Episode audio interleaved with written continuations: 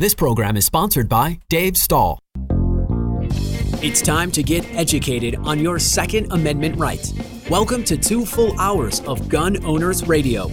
Your hosts, Dave Stahl, Joe Dramisi, and Michael Schwartz, will teach you about firearms, self defense, and the laws that affect your rights to keep and bear arms. Visit gunownersradio.com with questions to learn how to become a sponsor of Gun Owners Radio and get involved. Together, we will win. Now, here's your hosts, Dave Stahl, Joe Dramisi, and Michael Schwartz on The Answer San Diego. All right, folks, welcome to Gun Owners Radio, FM 961, AM 1170. The answer. Folks, if you have legal matters that involve firearms, then you really need to call California's firearm lawyer, John Dillon, especially if you have questions about red flag laws, gun registration, gun transportation, or maybe you just need to know that your guns are California compliant. Call our trusted firearms attorney, John Dillon. John Dillon specializes in California gun laws. Call 760 642 7150, or you can visit his website at dillonlawgp.com. Uh, before you get started, Yeah. KUSI wanted me to K. thank you Yeah. for all of the because we were talking about you and John Dillon, Hmm. And Tommy was just basically saying, you know, God, these those.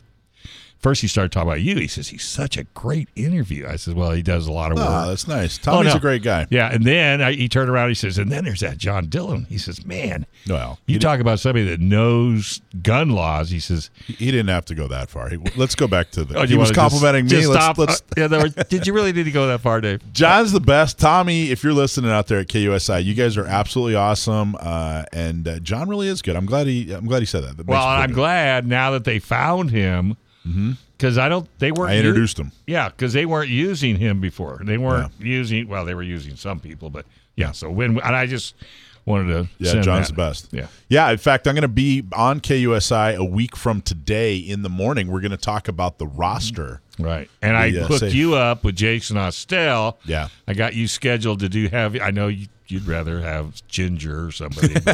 too bad, but and he's now become Jason and A new Paul gun owner. yeah, Jason's a new gun owner. He and I. Oh man, often it's it's hilarious when I sit there. All those anchors, and it's not just KUSI. right. It's anywhere you go. All these anchors, you'd be shocked. All these anchors kind of off air go, you know, and they start asking me about guns and CCWs and everything. You'd be shocked. I just came up with one of my wonderful ideas. What's that? A gun social With reporters, 8, 10, 39, Fox, CW, and, and KUSI. I think we should have a we should have a a, a, a- a contest to see which Well, station. Get two per store. Get call it, set it up. Get two per station. and Artie do a- Ojeda. Do you and- think Artie Ojeda can shoot a gun from NBC? Oh yeah. What would you call it though? I mean, it can't. It's got to be as cool as Guns N' Moses. You know what? Uh, what Well, would you call call it, it? uh, It's got to be um, I don't know. KUSI News Shootout. Yeah, well, or just yeah. okay, Guns and Moses still is uh, way on top. but you can't use Guns and Moses just for that. no, I said as cool as. Oh, know? There's got to be a bar to reach for. But So- that, but I mean seriously, wouldn't that? Be, I mean, then, I think it's a good idea. Honestly, we've tried to do that with reporters in the past, and getting on a reporter's calendar with something that's not a news story is like yeah. But even it's if really you difficult. do it off hours, Well, or got- I mean, You got to be careful too. The last time I saw a reporter do that, wasn't it a traumatic experience and PTSD and all that stuff from New York?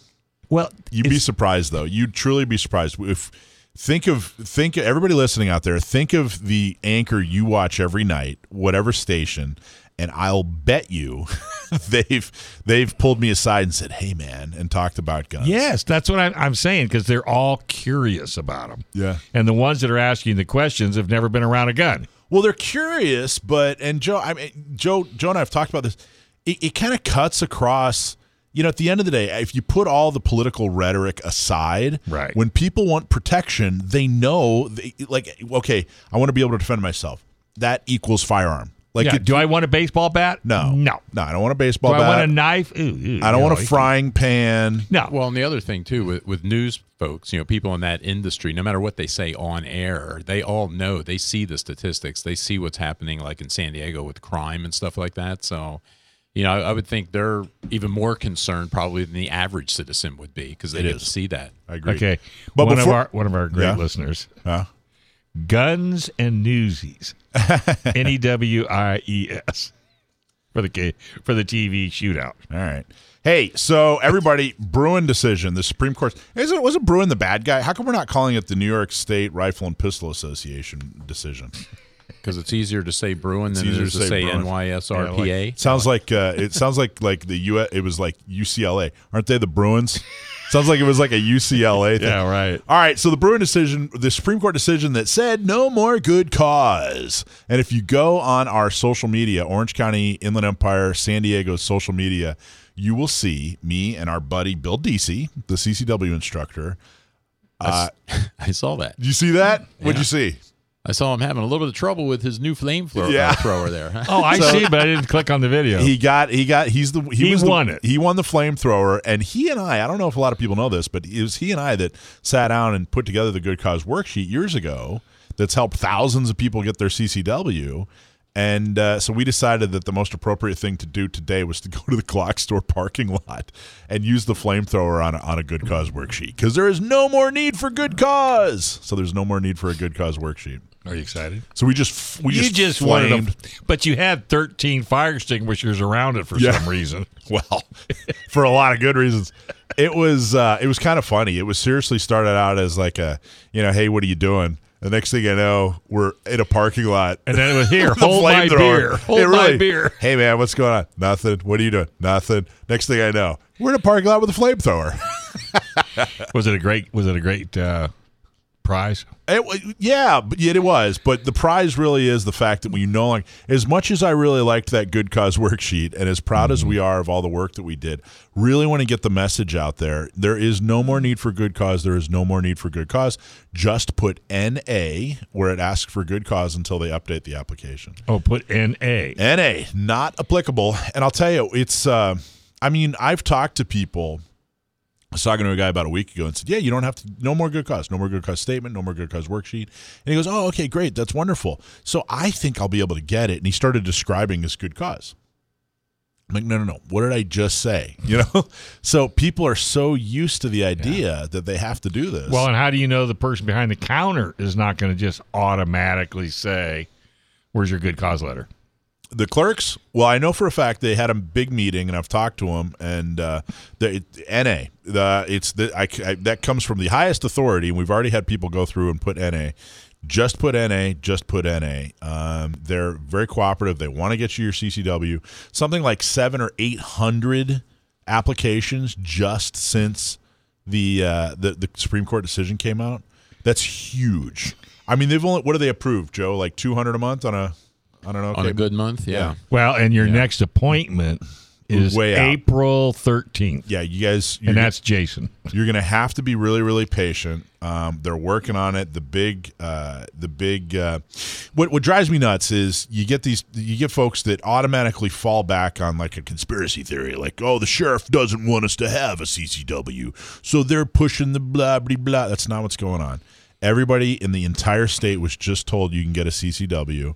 Just be patient. We're working. Everybody's working But what hard do you what it. do you think the the bottleneck is? Because you I made know it- what the bottleneck is. because you made an awesome statement last week. Yeah.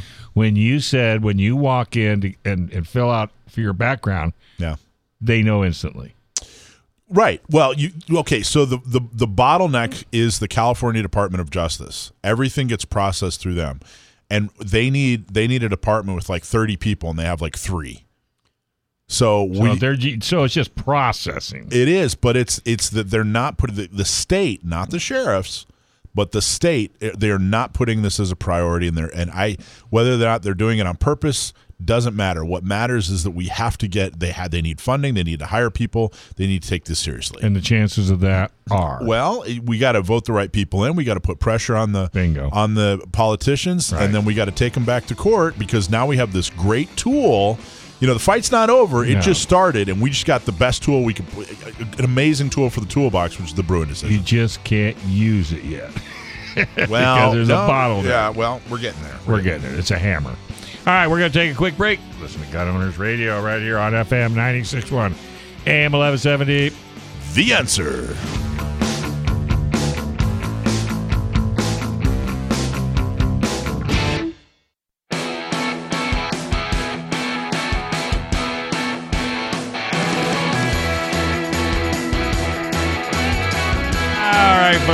To Gun Owners Radio, FM 96.1, AM 1170. The answer. We're excited to announce our new partnership with the U.S. Concealed Carry Association. Beth Alcazar is next to talk about it. But first, do you feel safe? Are you protected? Well, it's time to take ownership of your self defense journey. The U.S. Concealed Carry Association believes the key ingredient is being a responsible firearms owner, a proper training and education. The USCCA offers comprehensive training that, that helps you avoid danger while keeping you and your loved ones safe. More than 650,000 responsibly armed Americans like you have made the responsible decision to take control of protecting themselves and their families. Get hands on training from certified instructors. Learn how to avoid danger, defend yourself, and protect your loved ones. Take responsibility for your own safety and visit uscca.com or G O backslash G O R. All right. So Hey, we're yeah, say hi to Beth. we're here. I'll say my hero Beth Alcazar is here. I think. Beth, are you there? I am here. yes, again, this is so exciting. Oh, welcome back. Yes, imagine my excitement. I talked to you two weeks ago here. I left for a little hunting trip, come back, and you're here again. Who wow. knew? I mean, We yeah, always bring the good back. We always bring the good back. And, you know, even better so with partnership too. How serendipitous is that? I'm I so know. excited. Well, and right now, this is such such an important time with the gun sales that are going on. Holy moly! I know, and everybody thinks it's just California, but it's across the United States. So this this is very opportune that you'd come on and chat with us. Well, and I'm excited to be here. I, I, I don't know if I drew the long straw, the short straw, or any straw at all, but I heard about the opportunity to jump back on with you guys. I said, "Oh yes, me, me." I raised my hand. So All right. So for folks that don't know who you are, here's a perfect opportunity. Uh, sure. Yeah, I my official official title, I guess, with USCCA is that I'm editor at large with Concealed Carry magazine, the Oh. award-winning, might I add, the award-winning Concealed Carry magazine. But uh, I'm just uh, one of the lucky few that get to spend a lot of time with not just the content side that produces the magazine, but also the training side. So I get to do a lot with the curriculum and you know videos and blogs and just all across the board. I get to be part of some of the really awesome stuff that we're producing to help folks all across the nation learn more about responsible gun ownership.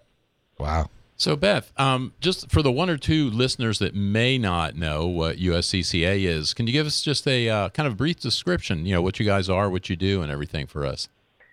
Yeah, I mean, the high level overview we're a membership organization that is 650,000 strong, responsible armed Americans all over the U.S. And I believe that's including over 60,000 just in California. And obviously, our mission is training and education. And of course, that's where our emphasis is.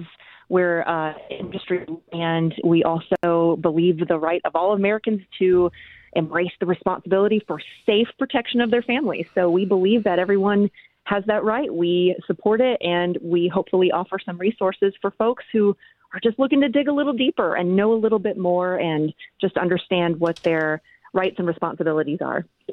Yeah, and that's such an important thing too, because um, you know I always talk about USCCA. Uh, I do a couple of uh, concealed carry seminars each month, just uh, explaining to folks, okay, what's the process? You know, if you want to get your concealed carry, what do you have to go through? And uh, I always touch on on your organization and the importance of that too, because I think it's important um, not only for gun own, I mean, not only for uh, concealed carriers, but for gun owners in general. Is um, you know to have the education, the training, the access to it, because that's what drew me to um, USCCA. You know, I've been a member for I, know, I think four or five years, something like that. Um, but it's just the the training and the education part of it. You know, the the access to um, national type uh, instructors and really uh, high quality video and training material is really great to keep uh, people you know out of trouble, so that you know what you uh, what you can do, what you can't do, what you should do to stay out of ever getting in a position where you have to use a firearm. It's so true. And, you know, it helps us all understand um, just so much more thoroughly that, you know, kind of when we, a lot of us start out in the gun ownership category, you know, we don't necessarily know all the details. We're very focused on the physical training. And then we start to learn more about how there's such a mental side to this and a mindset. But, you know, beyond that, too, there's financial, there's legal, there's so many ways that we need to be prepared to keep ourselves and our families safe. And that's honestly the reason I pursued, I really pursued the USCCA for a job, relentlessly went after them for years and worked side by side with them for many of those years. And finally kind of landed myself on the payroll officially about six years ago. And I just I love this opportunity to be able to use my background in education and say, you know, hey, we're using those same methodologies for training and helping people and hopefully making a real difference. So that's a perfect segue, Beth. I like the way you did that. So I'm brand new. I'm listening to Gun Owners Radio and I hear about this. Tell me as a listener that hasn't got a clue what's the process? What what do I need to do to get to the other end of the of the road, totally trained and educated? Oh, I wish there were like an end of that journey for sure. I think there's constantly the the Yeah. idea in our head, the the question, you know, what's next? And Yeah, that's true. kind of that's my mission really is to maybe get others to come away from every class or every experience with training with that question. Where do I go next? What what other training do I seek out? So Because- where are your classes? I mean, if I'm in San oh, Diego, yeah. that's kind of what I'm talking about. do I have to sign up, and do I have to have my own gun? Do I have to have my own? am- You know, what are the kind of some of the the the list of things that the the consumer is going to need to do when they come to you? Well, with USCCA, what's awesome is you can go onto the website and look for not just training opportunities that we have mm-hmm, online. Mm-hmm. You can also look specifically in your area. So you could put in your uh, zip code, your address, or anything. That, so you're that would kind of- nationwide. so you're Yes, nationwide. absolutely, absolutely nationwide. And we have, you know, 10,000, I think, certified instructors all over the country right now. And I believe roughly 300 or so are right there in California. So Yeah, one of them's Joe, right, Joe? Well, it's funny. They're both uh, rolling their eyes as if I didn't do my homework. So I guess we have facilities and people here in San Diego that can fulfill the need. Well, what's nice if you're a USCCA um, certified instructor, like some of us are, uh, we could we can post our It's not on classes your up on our card. website. He was so snooty about it. He was such a snooty comment. He was like just looking down his nose at You both of notice us, that? Dave. Well, it's like I Throwing gotta, the gauntlet. or else I'll never get a word in here. I have to say something. Oh, but be abusive. But um, but no, it's nice moment. because um, like Beth was saying, if you're looking for training, you go to the USCCA site. You can type in your zip code, And they just give you a list of trainers. list Of yeah, well, they'll li- if you're looking for in-person training, yes, it'll list everything in the area, all the way up from here. I think I saw things all the way up through Orange County.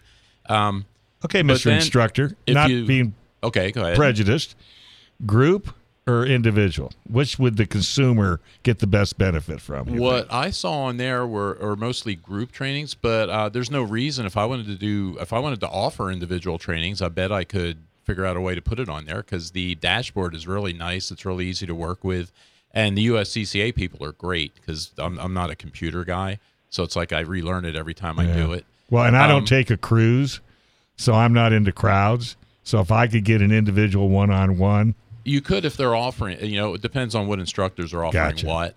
But uh, the other thing too is if uh, you're not into the class thing, there's a ton of really good um, online video training that they have there. oh really? Yeah, and I just did some of Beth's actually. Beth, uh, didn't you just do one with um with the concealed carry lifestyle, Beth?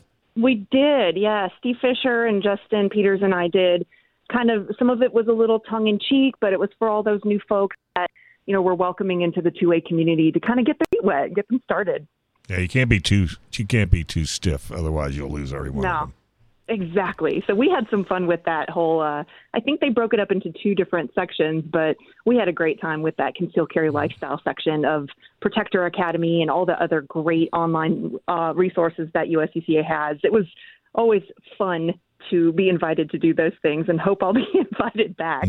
Well, you know, and that that is a big deal because what we do out here is okay. The state mandates an eight-hour class, and you go through the class, and mm. these people have their CCW, and then it's like, okay, now what? You know, that okay, Yeah. they have the CCW. They may be new to guns. They're certainly mm. new to concealed carry, and it's like, well, what do I do now? Because you know, there's there's a million things that you need to learn aside from the gun.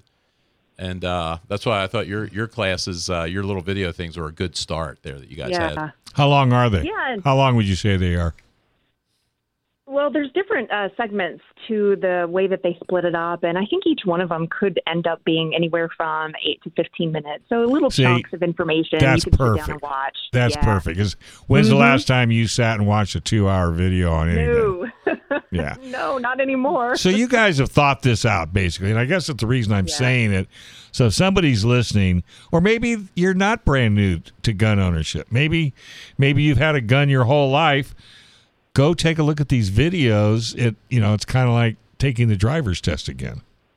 Yeah. And I mean, if there's something specific you're looking for, you can pretty much find it through USCCA right now. I mean, we've got some really great skill builders. We've got things about red dots. You know, of course, that's the the new big thing pretty much for everybody now. They've got pistol mounted optics. That is just the way to go. And mm-hmm. you know, we've got also just some, you know, everyday folk kind of stuff. I'm new or I don't know where to start or I don't know where to go next or maybe it's safe storage and staging opportunities or maybe you are digging a little bit deeper and luckily there are many skill levels and opportunities that are represented through the USCCA and the way that they've built the classes too. You can kind of start out at a level and pass that level, and then mm-hmm. all these other things open up to you.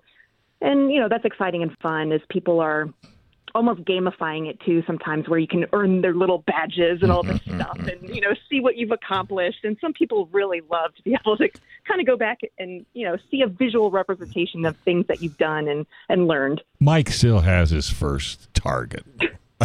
see I wish s- it- I I w- seen that hanging on your wall. I kind of wish I did. That would be so cool. It would have been a BB gun, but it still would have been your first target. hey, can you hang with us uh, yes. for another segment? Yes, you can. sure sure thing All right. Well, don't touch that dial, folks. You're listening to Gun Owners Radio, FM 96.1, AM 1170. The answer.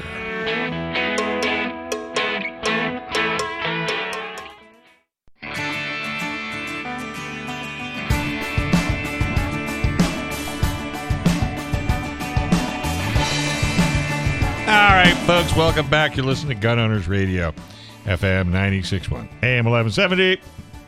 The answer. So, do you have trouble fitting in workouts, fitting workouts into your busy schedule? Well, hey, you've got to try Leo Fit. Leo Fit is a super high tech gym that delivers the benefits of three to six hours of traditional strength training in just two, count them, two 20 minute sessions a week. Yes, that sounds hard to believe, but because the machines are computer controlled, they deliver the maximum weight you can safely handle by the second. That's how you get the highest possible return on your fitness investment and time. Founded by Leo Hamel at the jewelry store, famed Leo Fit guarantees increased metabolical strength and fitness in every session. You will not understand how effective it is until you try it. 20 minutes twice a week will replace hours of lifting weights and aerobics. Sign up on the website at leofitlabs.com or type Leo Fit in your browser for more information and sign up for a free session. All right. All right, we're talking to Beth Alcazar from. Is it for you're here representing USCCA, right? that's correct Excellent. USCCA. I got to tell. I tell people, you know, we do these CCW seminars where we teach people how to get their CCW. Um, you know, you can start to get your CCW a few years ago now, um, but of course the the Supreme Court case made it easier. So we were teaching people how to get their CCW and what to write and all that other good stuff. And I would tell people that look, if you're getting your CCW, you have admitted to yourself that at some point it's a realistic possibility that you might have to defend yourself with a firearm.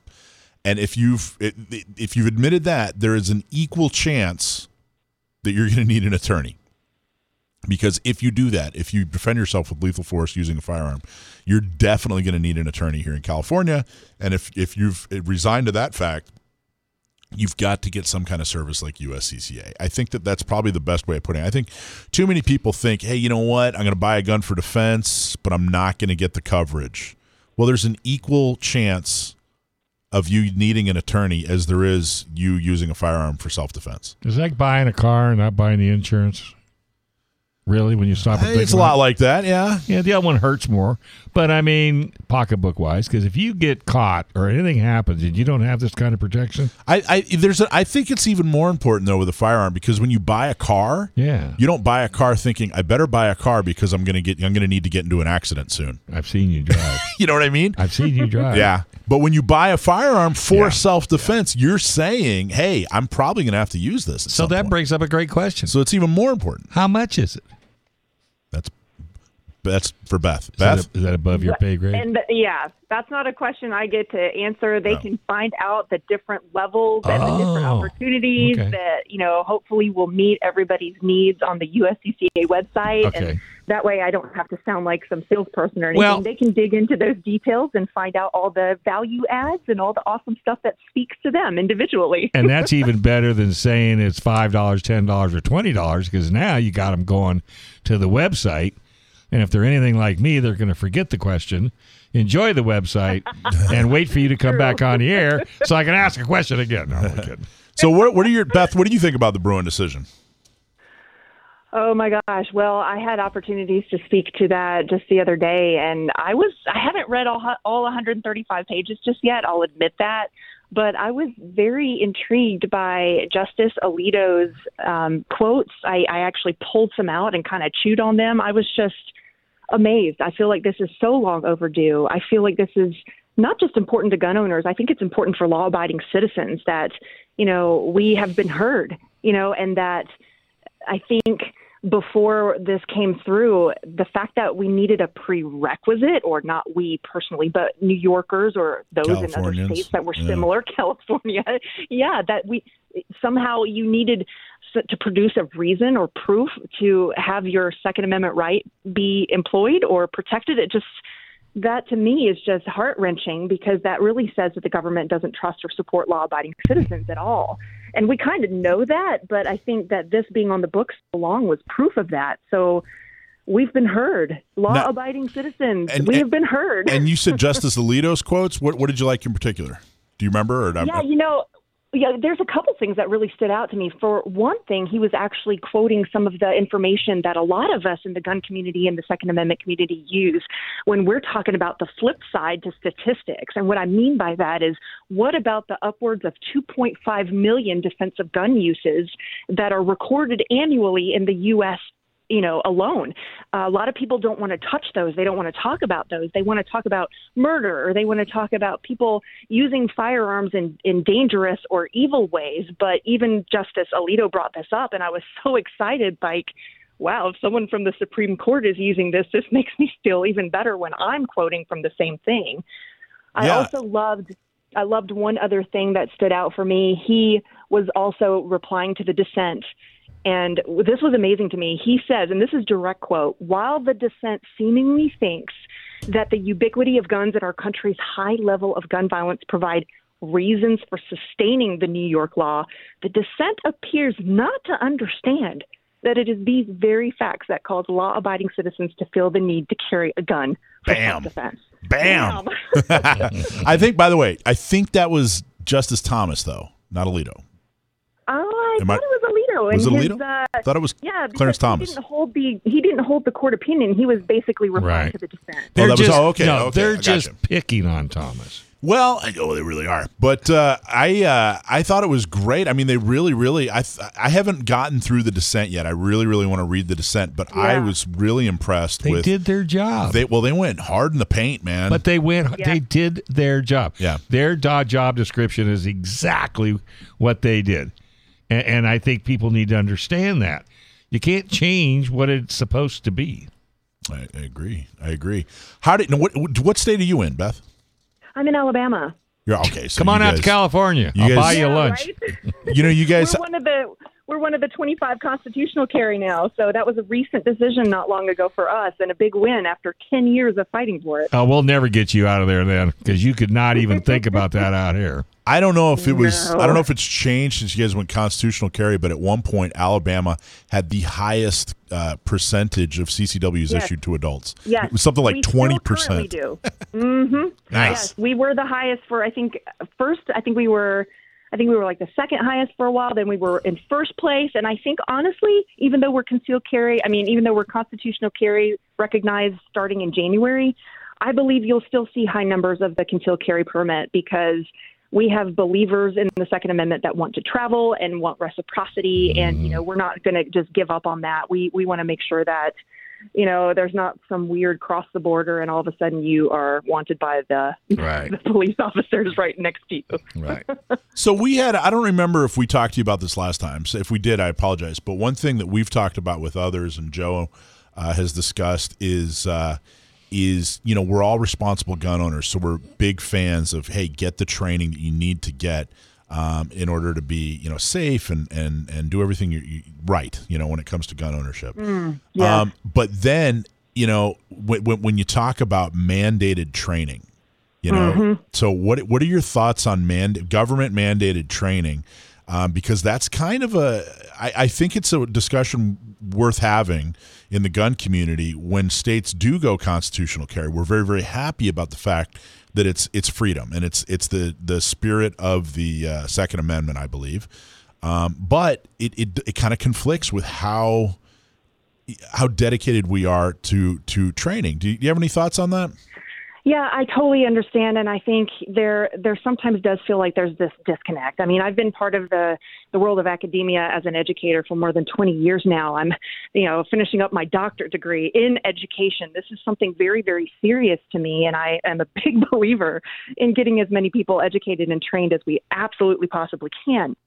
The problem comes with who's in charge of that, who makes those decisions, and that's what we've seen time and time again that you put somebody or get somebody in a decision making role when it comes to what is the mandated training or what are these hoops that people have to jump through to be able to have a permit or a firearm or a certain amount of rounds. And then you have what happened in New York, California, all over again. You have people deciding that, you know what, these people need proof to have a gun in the first place. And you have people saying, hey, eight hours of training isn't enough. It needs to be 800. Or maybe one day they're going to just decide, oh, wow, average citizens definitely shouldn't have guns. I'm glad I'm in a position mandating training because now if they don't have the same amount that law enforcement gets, we're just not going to allow it at all.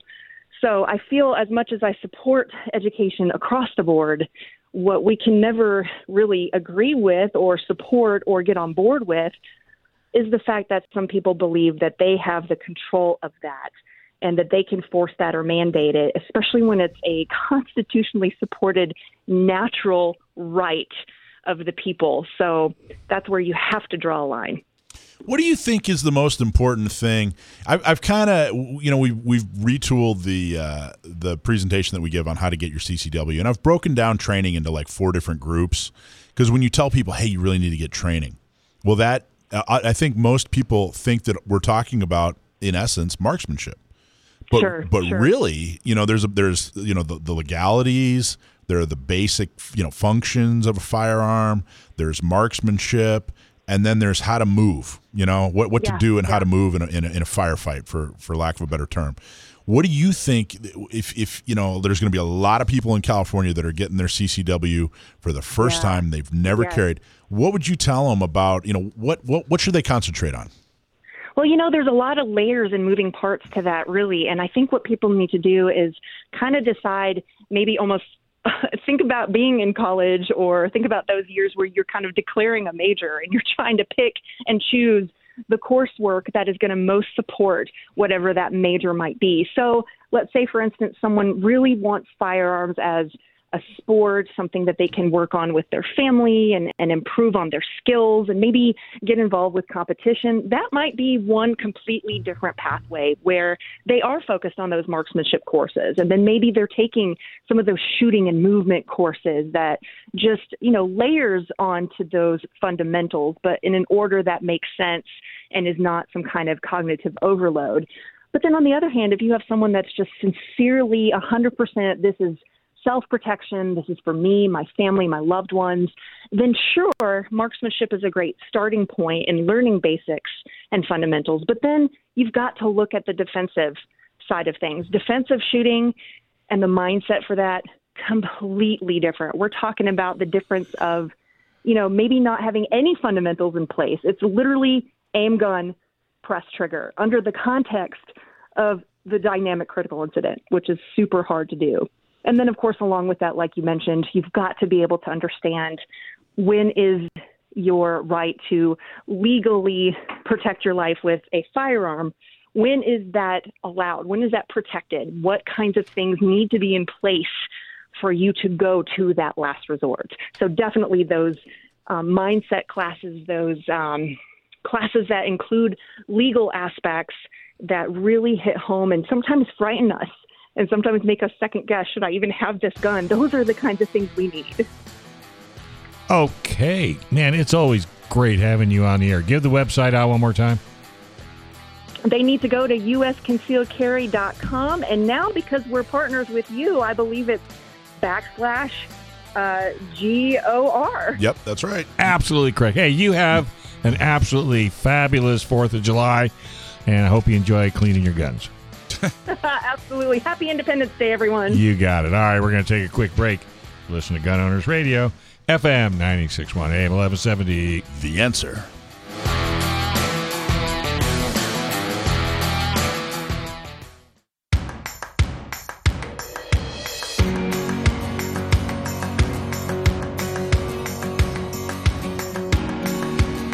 All right, folks. Hey, welcome back. You listen to Gun Owners Radio, FM 961 AM 1170. The answer. You've probably heard about the database leak by the state of California. The name, address, and age of everyone who has a California CCW was posted to a California DOJ website for the entire world to see. Doxing gun owners is completely and totally unacceptable. Incompetence or malfeasance, either way, it's a horrible offense. But do you wish cleaning your gun was easier? Well, you can clean it with lube and lube and protect it with Seal 1. Seal 1 CLP Plus is natural, non-toxic, and environmentally friendly. Clean your gun easier, faster, and you know, you'll even smell better too. One and done with Seal 1. Ask for it by name at your local gun shop, or you can get it online at seal1.com. That's seal number one dot com. Okay, so all the guns you have, I heard it's close to a gun store, but I've not seen them. Say what? Small gun store. Oh, there you are. a small Am gun. I back? A s- small. a small gun store. And I know I'm putting you on the spot, but have you ever tried Seal One on your guns? Yeah, actually, there's certain ones I use it on. I use it on my 1911, and I actually use it on the um, on the bolt of my uh, of my rifle uh, because it works well. It's just easy to put on there, and it leaves a nice um, kind of coating on there once you wipe it off. So, I- couldn't I you in use those it two on places. all your guns though? I could, yeah. It's I haven't figured out because I have the paste version of it, and uh, it's a little weird to uh, do the barrels like that. I don't know, Mike. Did you use it? In the, well, you Yeah. you heat No, he yours puts up his in and the roast it He puts down. his under the I sink. do weird stuff. Yeah, I don't do that with mine. You know Uh, what? I'll bet you a hundred dollars if you go to seal1.com, there's a place you could ask that question. They may, and they may actually have. I haven't looked because I have the paste version, but I think they have a liquid. Do do they not have a liquid? Mm-hmm. Yeah, they have a liquid. version of that. That's what I thought. Yeah, I just don't have that. But so there's homework for you. So Mm-hmm. next week you call these guys up and find out can you use it on every gun in your gun? Yeah. Oh, I'm sure I can. can. Yeah, I mean, can. I just don't on On, every on the inside of your barrel, to use a snake or a rod or what do you Um, use? I brush. do, and, and I'll typically spray oil down in there. A and snake? then, um, yeah, well, you have to with the snake. I found out, or the snake binds up in there. yeah. So the uh, uh, But, uh, just put a that real snake? Found that out early on. put that gel all over the snake. That's all you do. Oh, I've, okay. I've done that. You just take take the gel and just slime it up, and then stick it down there. Okay, maybe I'll try that because I'd like to actually do that uh, again on the rifle because I'd like to be all consistent with it. I'm, Right. I don't really want to have two different kinds of uh, stuff in there if I can avoid You that. can't. I got to tell you that I've made that mistake. Once you pick a, a cleaner and a solvent, Mm-hmm. stick with it for the rest of your life. Don't switch in and out. It'll get all goopy. The chemical reactions. the chemicals react to each other, and especially if you have one that's uh, organic and one that's not, or one that's oil based. One that's not. oh my god! So let me ask you even a more important gooey. question. Do you have to buy a gun cleaning kit for each different weapon you own? Well, you have to buy the whatever you use. You have to buy the thing that that The kit that goes with it. not the kit that goes with it. Different calibers. Yeah, the caliber. It has to be caliber specific. So ninety percent of that kit goes to every gun, but then the ten percent is caliber specific. So, you, so like if you're putting Ah. a snake down your your bore, that comes in the kit. It's got to be the right caliber. If you're putting a, uh, Oh, I a, a, see. a patch, So if you got down a your board- 22 Yeah. or a 9 millimeter, Right. the- needless to say, the 9 mil is not going to work on the 22. right? Yeah, 12 gauge shotgun snakes, not going down a 22 barrel. And can you buy a universal kit? Or Yeah. that's that was my point. Yeah. like if I have that 22, then I have a kit to clean a 22. I- You know, if you get a cleaner, a solvent, some patches, and something for Some your rods. for your for your bore, You're done. You're done. What do you put on the wood? Uh, Linseed oil. Pledge. Yeah, you know, you're the third guy that told me pledge. Okay, I think we drifted a little bit off topic because you were real serious I there. was. And then we went cleaning. All right, go ahead, Joe. I got a few minutes left here. Are you talking about this? Oh, you got cool. Hey, you got one. 10 minutes. So, uh, yeah, this week's article, uh, How Low Will They Go in reaction to the uh, Supreme Court decision. So, you can find this on the uh, getagrip.substack.com. You can find it on our web uh, page, sdcgo.org, on the go under news and then blog. So, you'll see it on there too.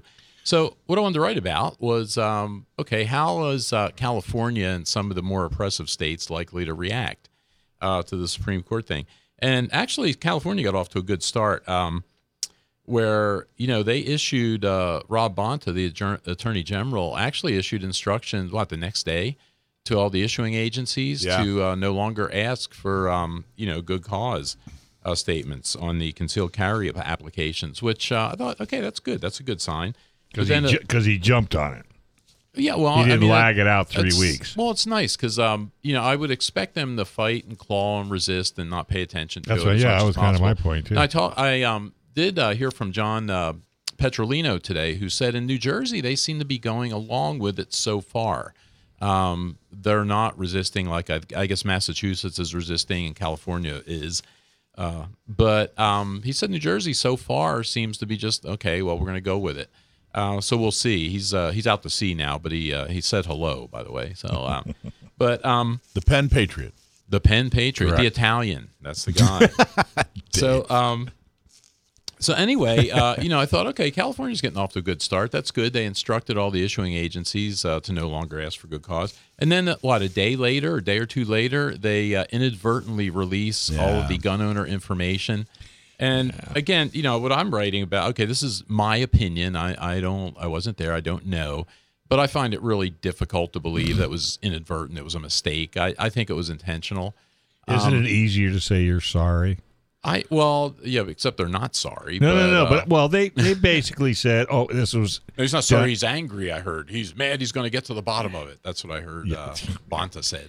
yeah." But um, yeah, I kind of get to the bottom. Any any more than they're going to get to No. the bottom of who uh, released the Supreme Court draft a couple of weeks ago. Do you notice how they forgot about that? Yeah, that's gone now. Funny thing. But um, but no, with this one, uh, you know what I think this was. I think this was a, in my words, I, this was a shot across the bow. This was a warning shot to gun owners, to potential gun owners, uh, to people considering concealed carry. Um, that hey, you know what? You guys don't really have these rights. This is what we can do. We're in charge, and this is what we can do to you. And um, I think that's what that was. Um, I don't know if anything will come. Did you, Michael? Did you get to see um, that thing when it was posted up there? Because I know when I found that, by the time I found out about it, it was down already. It was gone. I didn't actually see it, but um, you know, there's actually a journalist up. Uh, there was a, a, a local paper up up north in California, and they posted a story about it, and their graphic was a screenshot. So like 15 or 20 of the names. You know, there was this story about how horrible. You Oh, know, a the- the- screenshot of and it. then a screenshot of all the information. Um, eh, people, just ridiculous. I didn't actually see it, but my understanding is your name, your address, your gender, um, Probably your- Social your- Security. your your date of birth. I don't remember social, but uh, like really bad information, really horrible information. So is this not going to take the new gun owners that are coming in? Isn't that going to keep them away from getting the CCW? well, I think that's the intent. It's it's meant to intimidate. Yeah, but people, then how I are you going to catch? I mean, then how is the government going to catch all these people if they're not registering their guns? Well, they, or rather get- have well, you, get they'd rather have you not own a gun. Uh, Yeah. You know, next best choice, I guess, is to register the gun. Right. But um, that's what I mean. I think it was just an intentional thing, and um, we'll see. Uh, Terrible how uh, distrusting we are of our government. well, you know, and it's not. Not. I mean, I try. Well, that's to, why. Well, No, no, I if you look at You if you look at what they point. do, I mean that's you know I try to give them the benefit of the doubt, and you try not to be like that. But I mean, if it, it's based on behavior, Look at the uh, the state of New York, right? If you want to see an extreme case, right? Who is that? The governor there, Hokum, or whatever her name Hochul. is. Hochul. Um, you know, they just passed legislation, so as soon, they knew it was coming. I think they were ready for it because they had it on there. She signed it the other day. So I think she signed it Friday. Right. But they've essentially banned. Um, they've restricted places where you can carry a gun with a concealed carry permit, but they've restricted almost everywhere. I mean, it, it's like Times Square, it's sidewalks, it's schools, it's Subways. public transportation. So, and, and this is kind of what I, this decision is not the absolute solution. It's a tool for the toolbox because they're just going to have to go back. So, Joe, I don't think it's not going to like you know banning uh, carry in a non-sensitive area like a like a um, like a park or something. That's not going to stand. Well, seeing they get the they get to uh, define sensitive area, and that's what uh, Petrolino said to me this morning. You know, he said they're gonna that'll get stayed on Monday Yeah, morning as soon as the courts open. Right. Um, Tuesday morning. But you know what? I think one of the better things, or one of the um, more powerful things about this um, this ruling, I mean, it was a great ruling, but the idea that uh, they have to treat these things now as a constitutional issue. So rather than uh, the difference, I guess, between intermediate scrutiny and strict scrutiny, whereas um, in the past they've been um, states like California have been arguing, you know, in in uh, support of these gun control laws and they've been using the uh, what do they call it the balancing type uh, approach to it where they balance the public safety Yeah. or their perception of public safety with uh, my right as a uh, you know as an American as a citizen. And they should no longer be able to do that if I understood this ruling correctly. I think that's what Justice Thomas said. And it, it's not a second class uh, right anymore. It's an actual right. It's like uh, you know, it's like all the other rights. So they won't be able to use that that balancing thing. So the state's going to have to come up with, you know, much more solid evidence that you know to support their case. So, like what uh, what John was saying, if um, you know that'll get challenged in in court on Monday, the New York thing, and um, you know, I think the state's not going to be able to support that, and it'll go away eventually. But you know, we have to go through this thing. So, like you're saying, Michael, it's not. This is the start. This, this is not the, the, be- end. this is the beginning of, of of all our efforts, not the end. People think, hey, we got this great Supreme Oh, Court no, thing. no. this the, the road just began. Yeah, we found this. What what they did is we're we're still in the in the fight, but they just untied our hands. Right. So now we actually have some uh, Now they're solid get- foundation. Now they're going to get punched. yeah. So you got to get involved, everybody. Well, in California too, who's the other the anti-gun assembly? I mean, the one that, that always jumps on this Panta The one Petrolino. Petrolino, Yeah. uh, which I, I saw his proposed bill. Isn't that of the same name of the guy on the boat? no, that's uh, No, that's John.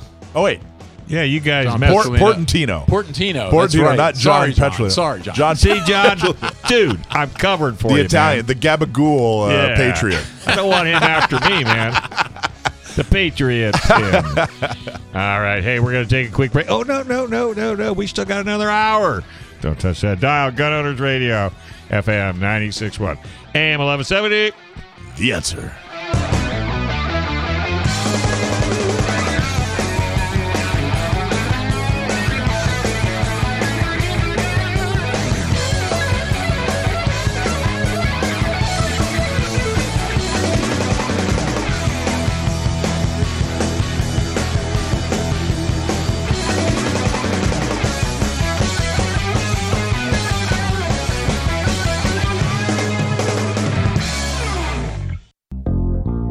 Welcome back to Hour 2 of Gun Owners Radio with your hosts, Dave Stahl, Joe Germisi, and Michael Schwartz. Visit gunownersradio.com with your questions and comments or to learn how to become a sponsor of the show. Time to get involved and get active. Together, we will win. Now, here's Dave, Joe, and Michael on The Answer San Diego. Now, that's somebody you should date. No, we're not. All right, folks, welcome back to you. Gun Owners Radio, FM 96.1, AM 1170, The answer. where the show is always better off air. Hey Joe, I heard you cut your wild pig hunting trip short. What happened? I just got bored. Goodness, so that I have to get paid to do this. That's funny. You, You get, get it? to do it. Yeah, Dave? I, I think I got it. Uh huh. All right. Well, you know what? A lot of Play companies are so frustrated with their websites, just like that last joke. It looks old. It's out of date. It's not getting any customers to listen. But you know what? Sage Tree can fix it. Since 2005, Sage Tree has been helping uh, companies with websites that look great, work great, and get leads. Stop being frustrated by your website and get one of those that you will be proud of. Contact Sage Tree today. Go to their website or even make a phone call. Get started easy at 866 728 9100, 866 728 9100, or you can just go to their website today and they will fix you up. All right, what did we check? Did you have to really cancel your pig No, hunt? I had a great hunting You had a great time. It was awesome. I'm really jealous. You know, I've never hunted in my life, Joe. So Never? no. So you sit you're in a tree? No, no trees. No you chased trees. them? Uh, yeah. See, that's what I was told. I was going to go with somebody with a bow and arrow, and I was supposed to chase the pig under the tree. Well, I think it depends. Well, actually, no, the pig was going to chase me under the. as long as the pig gets under the tree. How many did you get? Uh, I got the one that I wanted. So when are we having barbecue? So uh, as soon as it gets here, well, Or tell the story. I want to hear the story. the, uh, the butcher. You're not oh, hungry? something. Um, Oh, what? You're not hungry? I am, but let's kill a few more minutes, and then uh, then I'll get into the story. No, no, seriously. well, kind of you know, start at the beginning to the end because I don't think there's many millions of people that have ever boar hunted. Was this a guided Well, tour? Yeah, take a breath for a minute. I'll, I'll jump into it here. Go So- for it. So what? Yeah, this is something I've been wanting to do for years. Um, and a friend of mine invited me to go on a trip. He this was his third year going up there, and um, we up, went. up where? We went about I think it's five or six hours north here, just past Paso Robles. Um, oh, still in California. yeah, yeah, near Okay. King City is where it was out of, and um, the uh, the guide service we went with is uh, Nessen Schmidt, who I may have them call in here in a couple of weeks just talk about it. Um, but it worked out really well. So we uh, we drove up there, and um, it was it was interesting because the the friend of mine that invited me is a retired uh, L.A. County sheriff, and we picked up two of his buddies uh, on the way up who are also retired sheriffs, and then there were four other guys up there. Two of which, one was a retired sheriff, the other one was a working sheriff. So it was like cop stories all weekend. Jeez. Um, but we get up there and, uh, you know, we're staying in a, house, which was part of the deal. And uh, the guides come and pick us up at uh, 4.15 on Saturday morning. So we follow them about, uh, probably about 15 miles out to this uh, area where we're going to hunt. And this guide service has access to five or six big ranches. I think where we were at, they said it was like 56,000 acres. Um, so they're big. It looks like cattle ranches, and they they grow where we were. They grow barley to feed the cattle. Um, so that's what the pigs are after, and uh, it's beautiful area. It's uh, it's just big rolling hills with oak trees and stuff. It's really nice up there. So we get up there, and um, they've got uh, you know there's eight of us. They got three uh, ATVs, so there's a guide in each ATV. So my friend and I get in the one ATV, and um, the other guys get in the other ones, and we split up. So we uh, we go out to this. Uh, we're sitting in this valley at the end of this long valley, and um, it's still dark. It's probably let's see, we start at four fifteen. It's probably five fifteen, something like that. So the sun's not up yet. It's just starting to get light, and um, the guy looks at me. I'm sitting in the front seat, so he says, "Okay, keep your eye out down at the other end of the valley. Uh, if these pigs come over, they'll come over that hill and come down that game trail." So I said, okay. So sitting there, and, and mind you, I, I'm not a, a hunter, or I am now, I guess.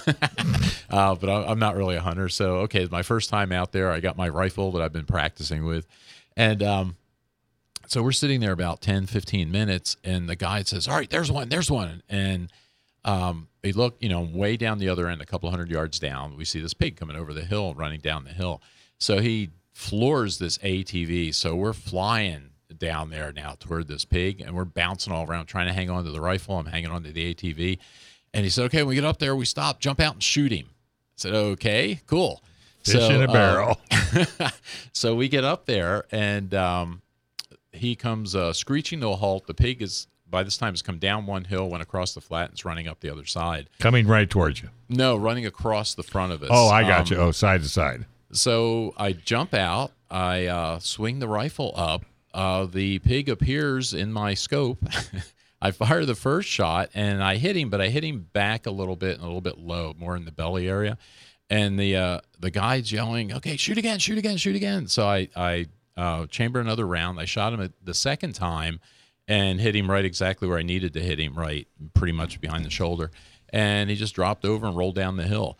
So that was my uh, What that were you was shooting? What was my your experience. gun? What Um, was I gun? bought a Savage 110 and I got it in 6.5 Creedmoor. Okay. Because um, Why'd of you make that decision? because I wanted to learn how I don't do any long range or precision rifle shooting, and I always wanted to learn that. So I thought, well, if I get the Creedmoor, I've been reading that okay, that's a good one to do that with. Plus, it'll work for the hunting trip.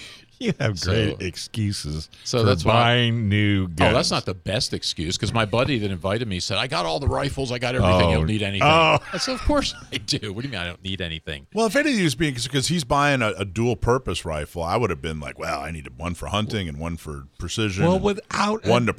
practice and no, you don't have to. You know, you don't have to convince me. he was- Are you kidding? he was being very uh, I know. responsible. I go get a new chainsaw if I think I want to cut something down. What was a lot of fun, I, and I'm glad I got my. I had my pig by what about five thirty maybe. So you went back to the And- cabin. no, no, no. What we did? Well, we went and parked again in the valley. Are you only allowed one per per I think you can get one per tag. I just bought one tag. Oh, okay. Because that one's plenty. How big is this guy? Uh, mine was about 150 pounds. So um, Dress that out. That's going to be dressed good. out at about 77 Yeah. pounds, I think is what they said. So, um, so went and parked again, and then the same thing. Uh, about 15 minutes later, another pig on another hill. We go zipping up there. Uh, we screech to a halt. My partner jumps out, and the guy shoot, shoot, shoot, and he shoots one, and his was bigger. So he got his on the first shot. Was uh, they said about 250 pounds. Jeez. So um, I think He was mine waddling. mine should be a better eating pig, but uh, we'll Wh- see. What did you learn about shooting under pressure? Uh, I learned a couple of things, and I actually want to use this when I teach because you know they always talk about the adrenaline and all this stuff. Yeah. And it was very interesting because um, they didn't. We don't. Nobody was wearing hearing protection. All right. And I was thinking, okay, I've got my little electronic ones. I was thinking I'll put them in, but I never got around to doing it. And I fired those two shots, and my rifle was pretty loud, and I didn't hear a thing. I mean, I heard like two little pops. That was pretty much it. So that auditory exclusion, I think, is a real thing. The other thing is um, Auditory exclusion is is uh, not being able to hear the shots. They say a lot of times when people are involved in shooting incidents, they shoot and they don't they don't hear it. Especially if their adrenaline is roaring. Well, yeah, and that's what I'm thinking. So certainly, I mean, obviously this isn't like a shootout, but there's a fair amount of adrenaline when you're screeching at a halt and the guide is yelling, "Shoot, Plus, shoot, you shoot!" wanted to hit it. Well, yes, I did that. The other thing is I don't remember. I had to ask my um my friend um you know, did I was I leaning on the ATV or was I standing just freestanding because I couldn't remember that at all and I was freestanding. The other thing I couldn't remember is um is how far out the pig was. And they said it was probably just under 100 yards. And maybe did you lead it, yards or did you shoot straight for a spot? No, I, I shot straight at it. Yeah, the the rifle bullet's pretty fast, so uh, Hmm. so I shot right at it. But it was interesting. All those things. I was conscious of uh, working the bolt because it's a bolt action rifle. And one of the things um, when I was practicing, my my friend was saying you gotta you gotta practice cha- you know shooting and chambering another round real quickly because you have to do that sometimes. And I remember being conscious of running the bolt, but not really thinking about it. So the Wow. the adrenaline thing is real, but it was a blast. I um, blast. definitely so want we're gonna go, go do it next year. again. Oh yeah, Did- we're planning next Did the pig already. have pants on? Uh, I hope sometimes not. they and do, a little sometimes hat. And a little hat. Because Porky, no pants. Three little pigs, overalls. So sometimes they do, sometimes Well, they don't. yeah, you know, that's very, that's very good. You know, I, of I you. must have blocked that out in the adrenaline rush there when I was. If you shooting. didn't hear the shot, then yeah, you let me blocked ask. everything. Let me ask my buddy if he had pants or not on there. There you go. I hope they were Levi's. So tune in next week to find out if his pig had pants. That's right. All right, don't touch that dial. We're going to take a quick break. When we come back, there's going to be a whole lot more. In fact, Beretta Brandy from Fortune Firearms, hopefully, will be on the line right here on FM 96.1 AM 1170. the answer.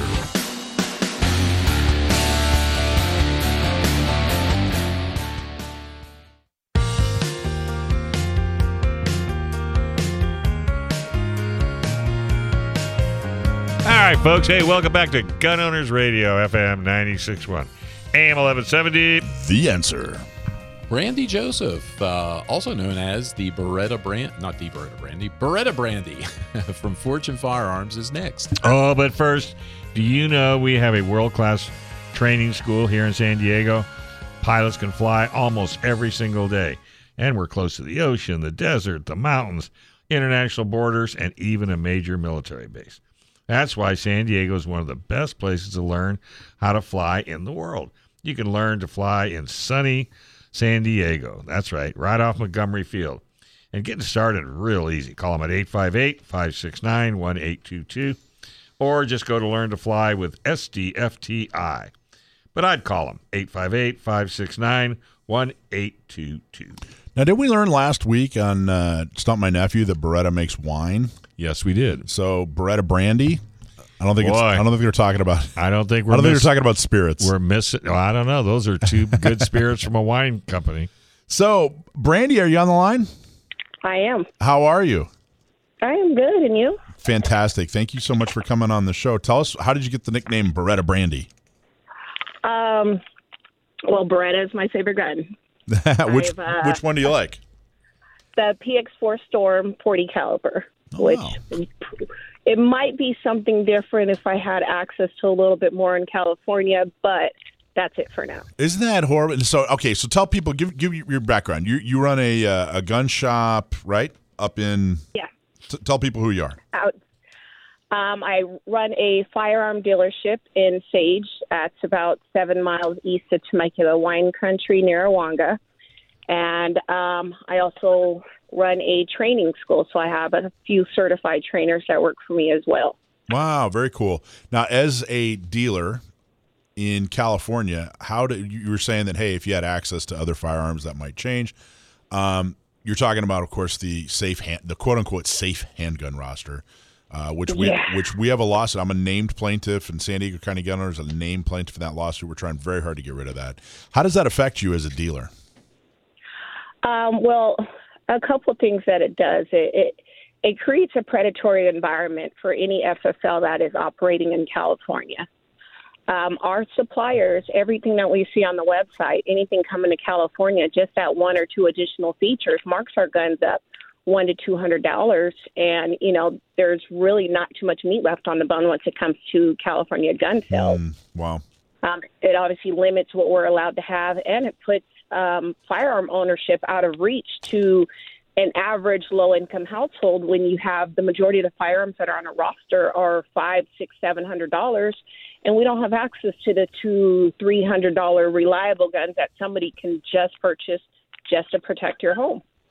Well, and one of the, the so that the uh, lead plaintiff is uh, Renna, Lana Renna, and she actually uh, is a part of the lawsuit because she wants to buy a Shield EZ, an M and P Shield EZ, and the reason she needs the EZ, uh, they call it EZ because it's easier to, to rack the slide, right?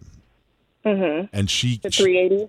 yeah, and she has uh, um, she has uh, difficulty with her hand dexterity, and so she needs that. And, and so it's really more of it's, a, it's almost an ADA case more than it's a Second Amendment case. Um, but uh, you know, it, It, it definitely is. It definitely is, and I can vouch for that in my in my experience because when I have older women that come out and they want to purchase their firearms, you know, their only options are that the the nine millimeter slides aren't that easy for them to rack on the you know anything a Sig, a Smith and Wesson, or anything like that. That's that's small enough for them to handle. So they want to go 380. Well, you only have one or two 380 options, and that's the um, is it the P238, yeah. which is just the oddest gun ever. And um, What don't you like about the P two thirty eight? Um, just a grip on it. It's almost like a clap, like you clap your hands to hold it. You don't get a full round grip around it. It's it's the odd gun. Yeah, it's cute. Now, how did you get into firearms? How did you become a dealer? I've always owned firearms um, since I was legally able to, but during the pandemic, um, I was working for a contractor in Murrieta. And, um, well, actually, before the pandemic, I, I was a home inspector. So I went into a lot of homes. Hemet was predominantly my community. I worked there for 13 years. I had been in and out of probably about mm, somewhere between 27 and 3,000 homes a year I went into by myself. Oh my gosh! And at the time, um, so yeah, I did it for years, and it wasn't until about 2020 when I started feeling unsafe. That's when things started getting, you know, political time, climate started changing, and I started seeing a lot more of what I what I wasn't comfortable with after doing it for 12 years. So um, I had seen somebody when I was in him in the Walmart, which was like a really odd situation. He wouldn't stop talking to me, but you know, because I worked in um, sober living homes, things like that, I would still go into those type of locations by myself. Mm. And I'd seen somebody at the Walmart in Hemet. He wouldn't stop talking to me, talking to me all the way outside, all the way to my car. And by the time I got home, my husband was like, "You should probably get your carry permit." Jeez. I'm like, you know, that'd be a good idea. So at least if I'm not in public, if I'm in public by myself or with my kids, I mean, the guy could have easily hopped in the car and followed me home. Well, home for me is a 14 mile stretch with nothing. Hmm. So if anything happens on the road, I'm by myself still at that point.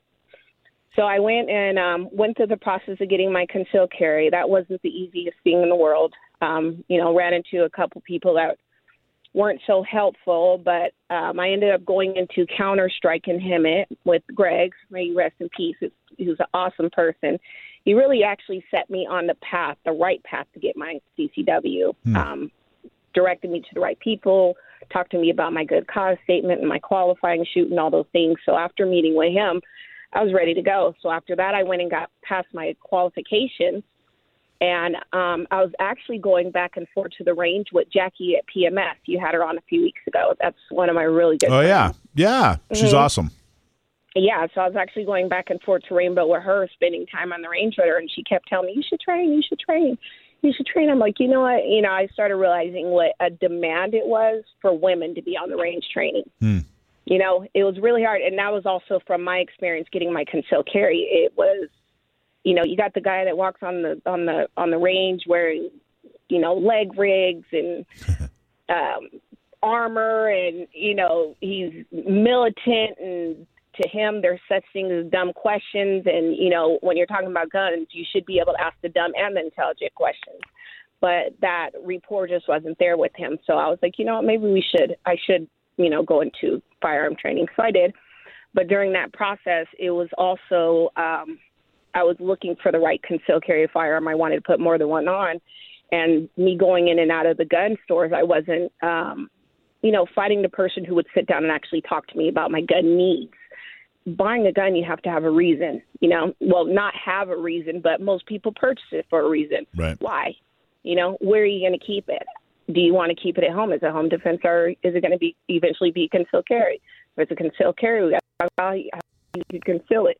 So I finally went into Ammo Brothers in Perris, and one of the managers there just sat me down and he let me hold everything, showed me my holster, and was like, "This is what you do. This is what I do." I'm like, "Okay, well that makes sense." So after a while, I was talking to my husband again, and he's like, "Well, you had such a bad gun buying experience. You know, why don't you get your dealer license and make that easier for women?" Well, and you said, "Let me ask you." You know I'm sorry. Mm-hmm. I didn't mean to interrupt. Yeah. No, I was just, you know, I agreed with him. I was like, you know, that's that's true. But there's so, one thing you said uh, at the beginning that I really want to make sure we talk about. You said that the political environment had changed, and that was one of the considerations for wanting to defend yourself. Can you talk about that? What do you, what do you mean by that? Um, just more comments that I get out of people when I'm in their homes. You know, um, you know, racial comments that I get from people. I've been doing that for 12 years. I've never had anybody just come right out and say that they didn't agree with me being in their house. But at that point, people felt really free to tell me that. And it was like, oh, okay. Telling you that or, they didn't want you in their house? Oh, yeah. I had a man sit and tell me to his face, oh, yeah, my dad just died a few weeks ago. If he was alive, you wouldn't be here. And I'm just like, oh, that's awesome. And I had somebody else not want to let me in my in the house and call my office and ask for either a white man or, or a white woman. So what? The reception, oh yeah, it was crazy. And I had been doing it for so long. So to start getting this, it was like, all right, this seems to be getting a little bit more more consistent. The comments and things like that. You know, when people are in their home, they act different. That's crazy. You know, That's it's, when they're think, in public and people see it, they they're they're afraid of their peers. So um, well, what, what so I started feeling it a little. That's that's insane. I know black gun owners make up the a huge, uh, probably the largest segment of new gun owners. Uh, recently, mm-hmm. in the last few years, um, yeah. what, what are you are you seeing that, and why do you, is it because of what you just described, or why do you think it is? Um, I think it's partially what we des- what I described, and I also believe it's partially just because there's a lot more firearm trainers and a lot more um, African Americans getting more involved in the gun world. And representation is everything. If you don't ever see anybody doing it or anybody, you know, actively doing it or, or living the life or things like that, you it's so far fetched for you to actually be that person.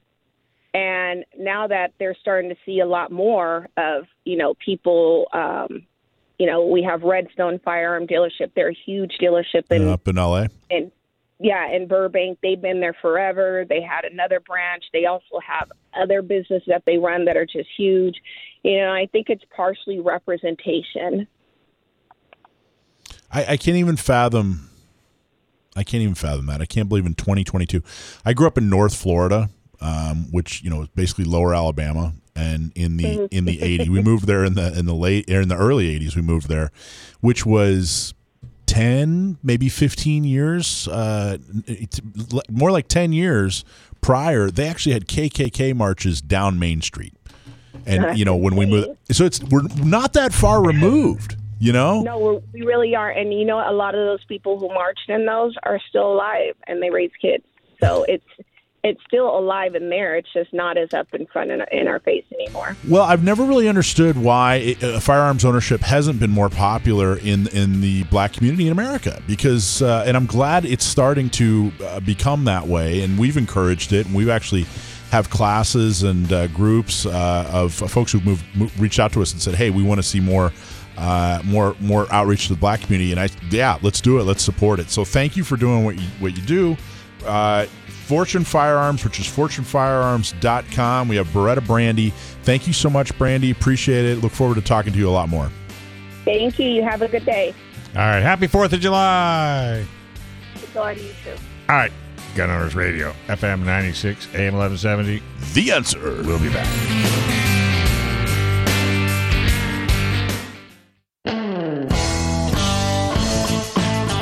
All right, folks. Hey, welcome back to Gun Owners Radio, FM 96.1 AM 1170. The answer.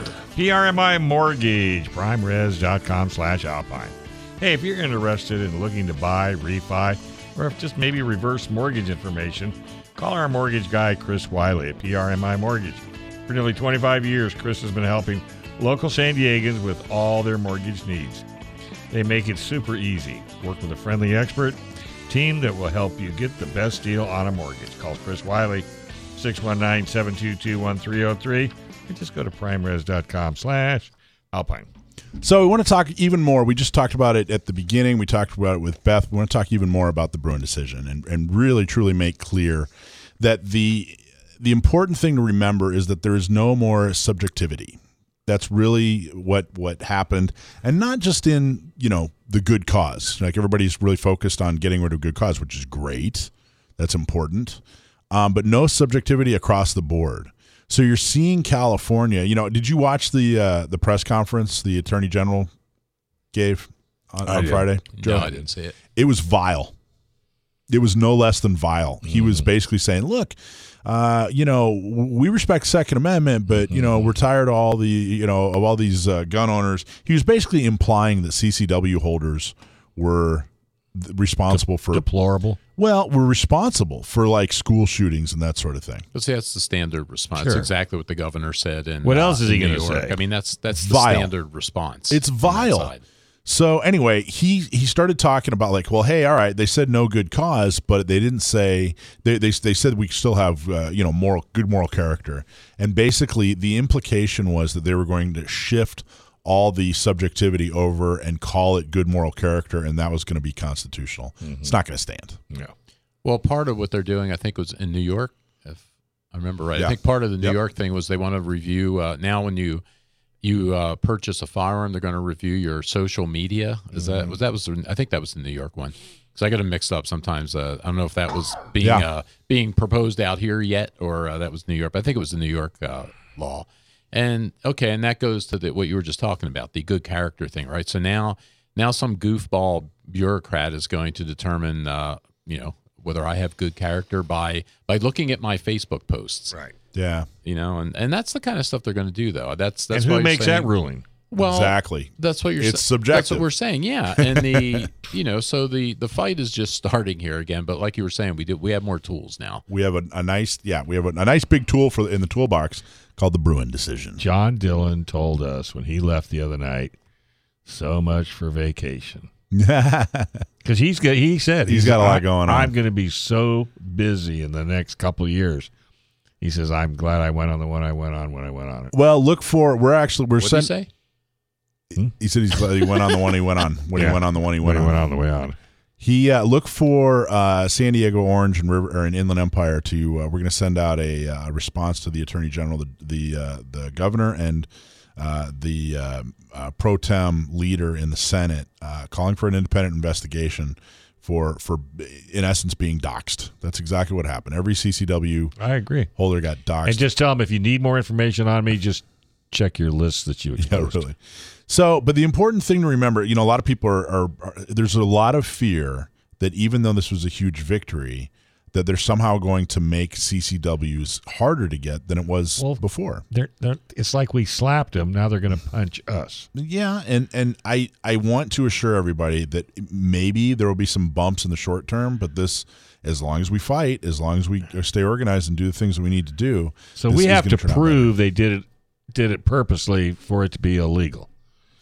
Oh well, Well, it- that, that's a different story. Yeah, it's two different things. So the No, I doxing know, thing, but it's the, still- the the doxing thing. Honestly, is really really difficult. Um, as far as like a lawsuit, you know, if if Exxon or some corporation wrongs you, it's pretty easy to, to say, hey, uh, here's here are the damages. Mm-hmm. Uh, we're taking you to court. You know, but the reality is, it's actually very very very very difficult to sue your your government. Mm-hmm. It's it's almost impossible to sue your government for damages, and it's because of the Eleventh Amendment and which I think we do a whole show on how they misinterpreted the Supreme Court misinterpreted the Eleventh Amendment.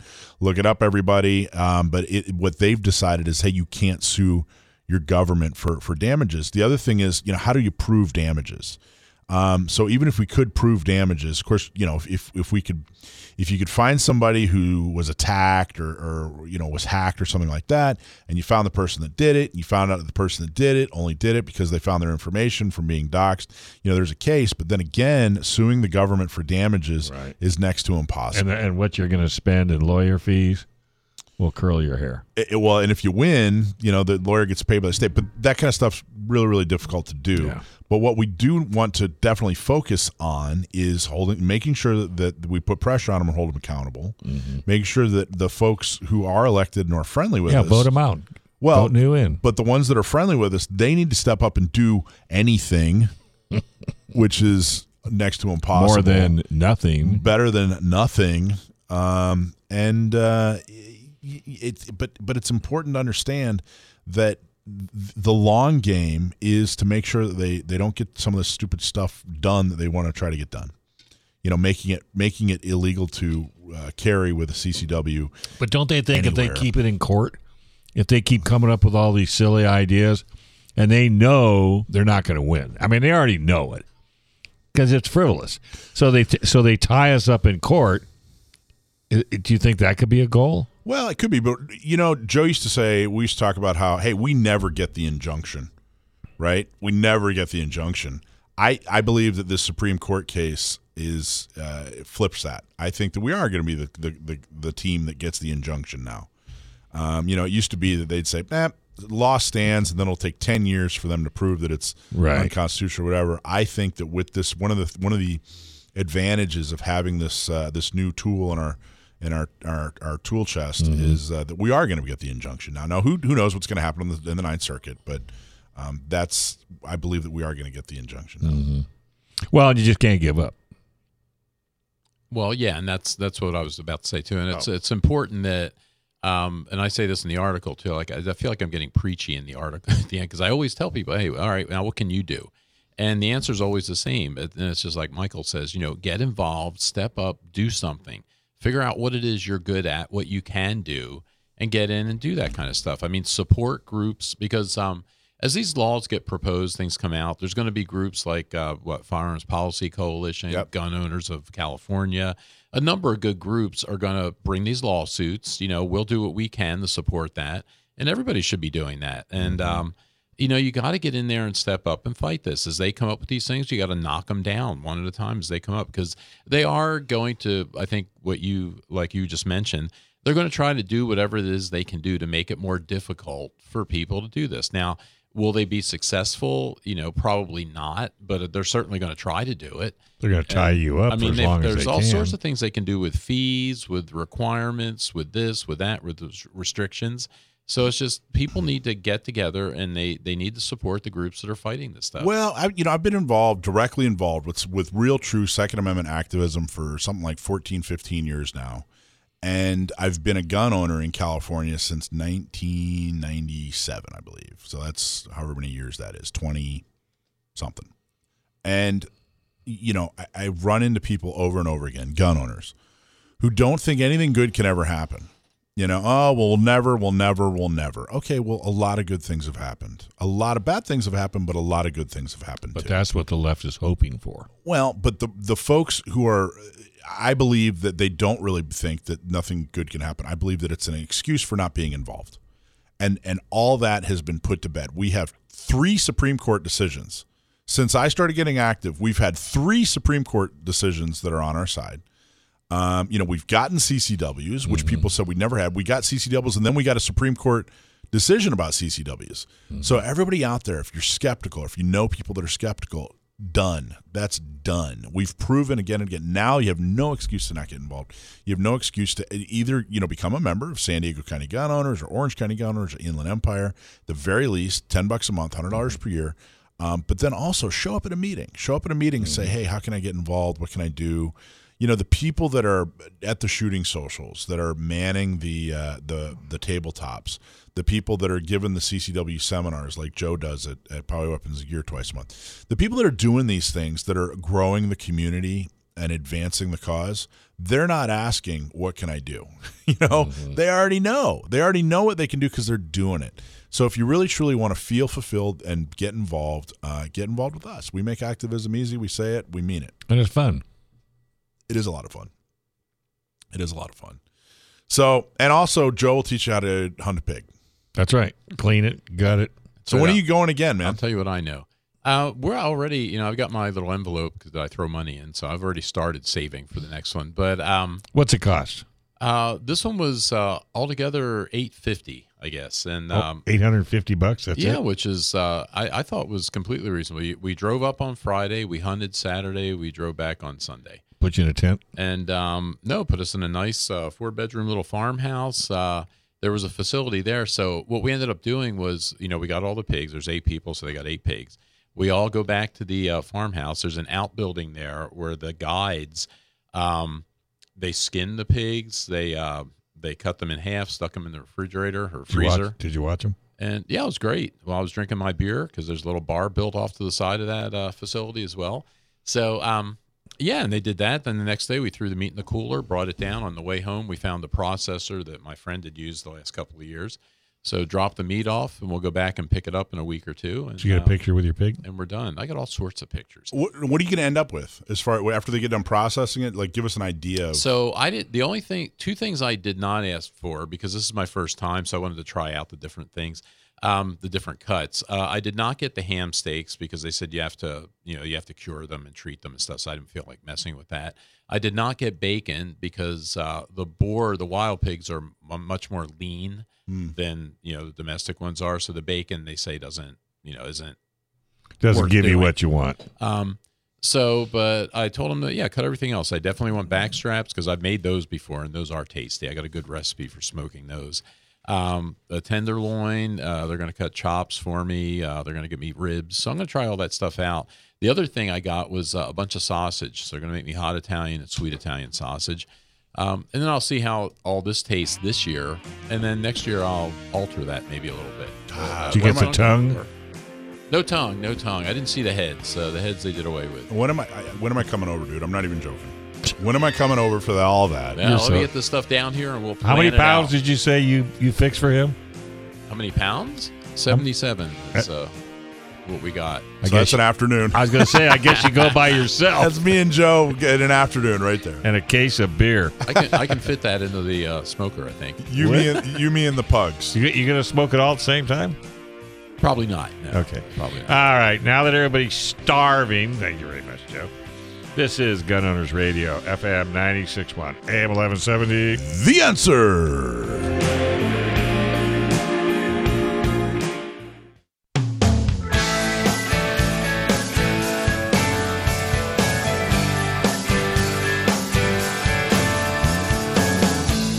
All right, folks, welcome back to Gun Owners Radio, FM 961, AM 1170. The answer. Hey, do you feel safe and are you protected? Well, it's time to take ownership of your self defense journey.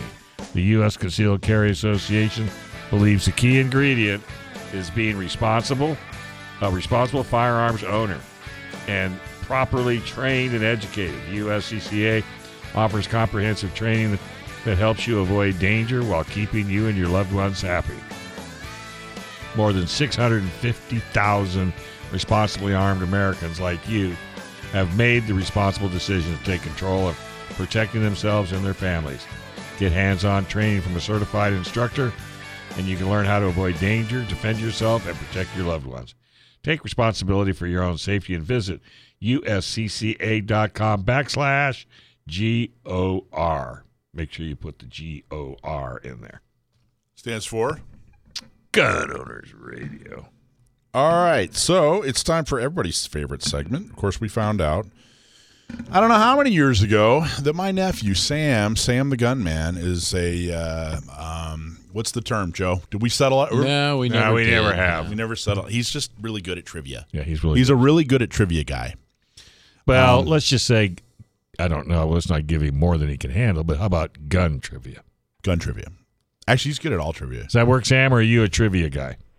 Um, I don't know. I, I really didn't think I was much of a trivia guy, but I, I guess that's what I'm known for in that part of the He's world. He's definitely not a trivial guy. No. But like if I asked him about a 1918 dual hack, he may not know what I mean. What's a 1918 dual hack, Sam?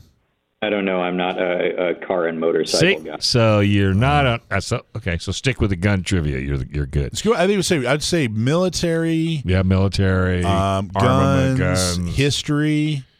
war zones, battles, Foreign Are- are- affairs? Are, you into battles? Um, th- not not too not too too much. Okay. What's another a- a- aviation? Yeah. I, c- I can do some aviation. Yeah. Some history on it. Uh, religion. Yeah. I think you know some religion here and there. Knows you. Mike Schwartz trivia. That'd be scary. I don't know what, what I don't know what color piece of pie that is in Trivial Pursuit, but uh, some kind of off. So we got a really off if we- off brown Yeah, kind of a. Have, have we got a bad? Have we got a bad question? For Oh, yeah. All right. Is that why we're lagging? Yes. No, no, no. I, I don't know. I think this is a good question. All right. Uh, so if you send in a question, if you know some gun trivia, and uh, you, send in a question, if we use it, we'll give you a hat or a shirt. If you stump my nephew, we'll give you a very, very special prize. We were given tickets to Gun Prom. I'm not sure what we're doing now. Let's let's wait and see if Jay from Los Angeles uh, can stump my nephew. Jay writes in. Very simple question. What is a Dardick pistol? D A R D I C K. What is a Dardick pistol? James from Los Angeles, uh, or J- what was it? Jay from Los Jay. Angeles. Yep. Yeah, Jay from Los Angeles. Uh, thanks very much for writing in. Um, sorry you have to live in Los Angeles, but uh, Hey. you know, I guess someone's got to do it. I guess someone's got to take one for the team. Uh, the Dardick pistol, also known as the Dardick revolver, um, I, I think the fact that it is referred to by those two names uh, speaks to how weird it is. Um, is basically it's a semi-automatic revolver, kind of. It combines the rotating cylinder of a revolver up top but it feeds from a magazine. The cylinder is partially open, and the magazine pushes cartridges into the cylinder from the bottom. The cylinder rotates the rounds up in line with the barrel where they discharge, and then rotates the spent casings um, a little bit farther through the circle uh, where they're ejected. I, it, it makes sense if you look. Well, no, it doesn't make sense. It makes more sense if you look at it. I hope my, my description did it justice. David Dardick invented his namesake pistol in 1954, which crossbred a pistol and a revolver. A combat, uh, compact body with a minimum of moving parts. It shot a tround. What's a tround? Do you know what a tround is? Yeah, that was his marketing name for a triangular round. Um, it's, it's sort of shaped like a, a rounded triangle in cross section because it has to be rotationally symmetrical, but still um, fill the exterior part of a circle.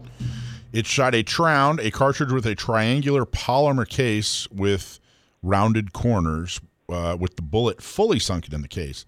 The Dardick pistol didn't take off because the cartridges frequently cracked and was impossible to reload on their own. So I would say that you did not, sir, stump my nephew. Boy, did you not. Correct. Congratulations, man.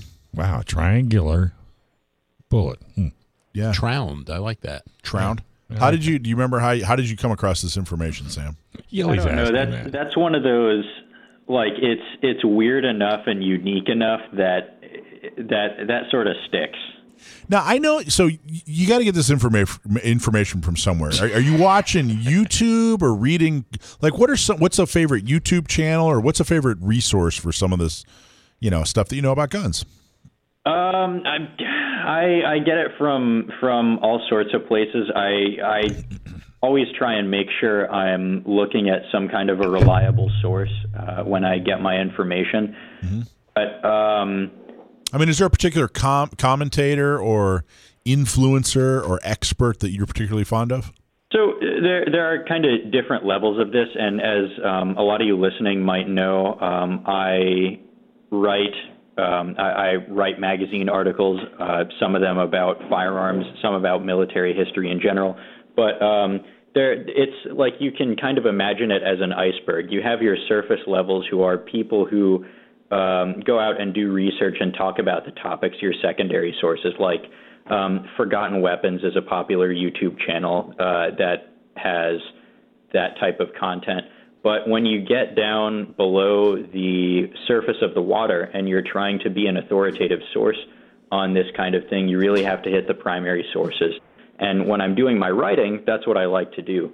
So um, sometimes when I'm talking about these topics, uh, some of what I say is informed by looking at actual testing reports and documentation and memoirs by people who worked on uh, various weapons development projects.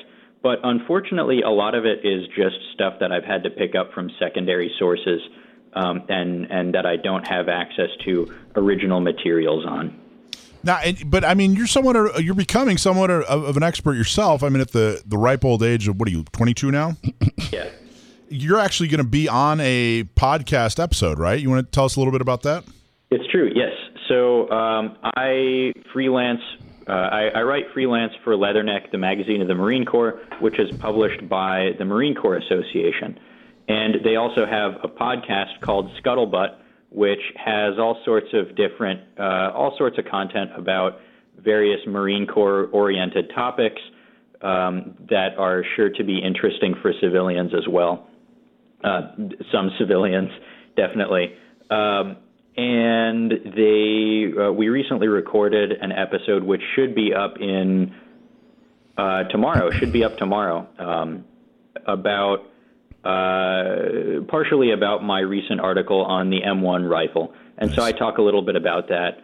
Um, we also have the arms and armament curator from the Marine Corps Museum on that same episode, and we uh, we do almost a little bit of a panel discussion on um, John Garand's most famous design. John, who? John Garand or Garand if you prefer, but he, he pronounced it Garand. so Actually, doing that so that people wouldn't call me out and say, actually, he pronounced it Garand. And then, much to my dismay, I became one of those people. That's awesome. So you, you're on this podcast and you're going to be talking. That's very cool, man. Congratulations. Now, where do people find if they want to listen to it? Where is there a website or where do they go? What do they What do they search? What do they do? Um, I believe it's up on the major podcast platforms like uh, I, I think Apple Pod, Apple Podcasts, Spotify. Yeah, you still What, what what name do they punch in? Say again. Just what do they write in? Scuttlebutt or Leatherneck? or Leatherneck? But is the name of the podcast. Yeah. Leatherneck. So, okay, do Sc- Scuttlebutt. and it'll- Scuttlebutt. It'll, it'll come up on any major podcast service provider. Yeah, Leatherneck is the magazine, Scuttlebutt is the podcast. Both are produced by the Marine Corps Association. Nice. And, Perfect. And Leatherneck is is uh, marine uh, content uh, oriented. Yes. Or if you want to annoy your mom, say orientated. Yeah, that's that's great. It, um, it, as I said, it uh, this episode in particular should be interesting for people who have no military experience and are just interested in uh, historical firearms.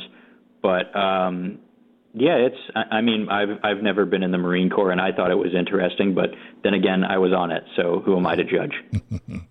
And you enjoyed it. Yeah, it's a lot of fun. Um, just what, what a podcast sort of is is just people sitting around talking, and as the listener, you get to vicariously uh, participate in the conversation, I guess. Um, so if if Sounds if like a radio like- show There you go. Well, that's how radio started. It was mainly, as a podcast. well, no, it was mainly a call in show. And then they realized they needed to make a lot of money off of it. And the only way to do it was to break the show up and sell advertising. Where with a podcast, you know, usually you've got some video program that goes with it and commercials and everything just stream through there and you don't have to break. There you go. So if you want to hear Sam, you want to hear the podcast on any podcast provider, do a search for Scuttlebutt, or just go to MCA dash da, excuse me MCA dash Marines.org and check them out there. Thank you, Sam. Awesome job. We did not As stump always. you. Thank you very much for having me on, as always, and everyone, thanks very much for listening. Keep them coming. Happy New Year, my friend. Or happy 4th of July. Happy New Year. Too. Happy New Year too. Yeah.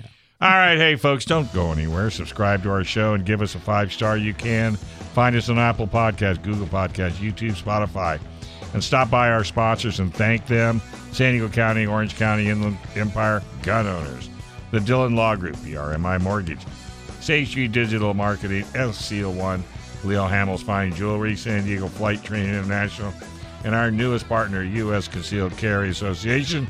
You might get Joe. Hey, I do want to thank Joe, Michael, and Sam the Gunman, and Brendan Thomas right here on FM 96.1 AM 1170. And Bob Siegel's in the house. Don't touch that dial. The answer.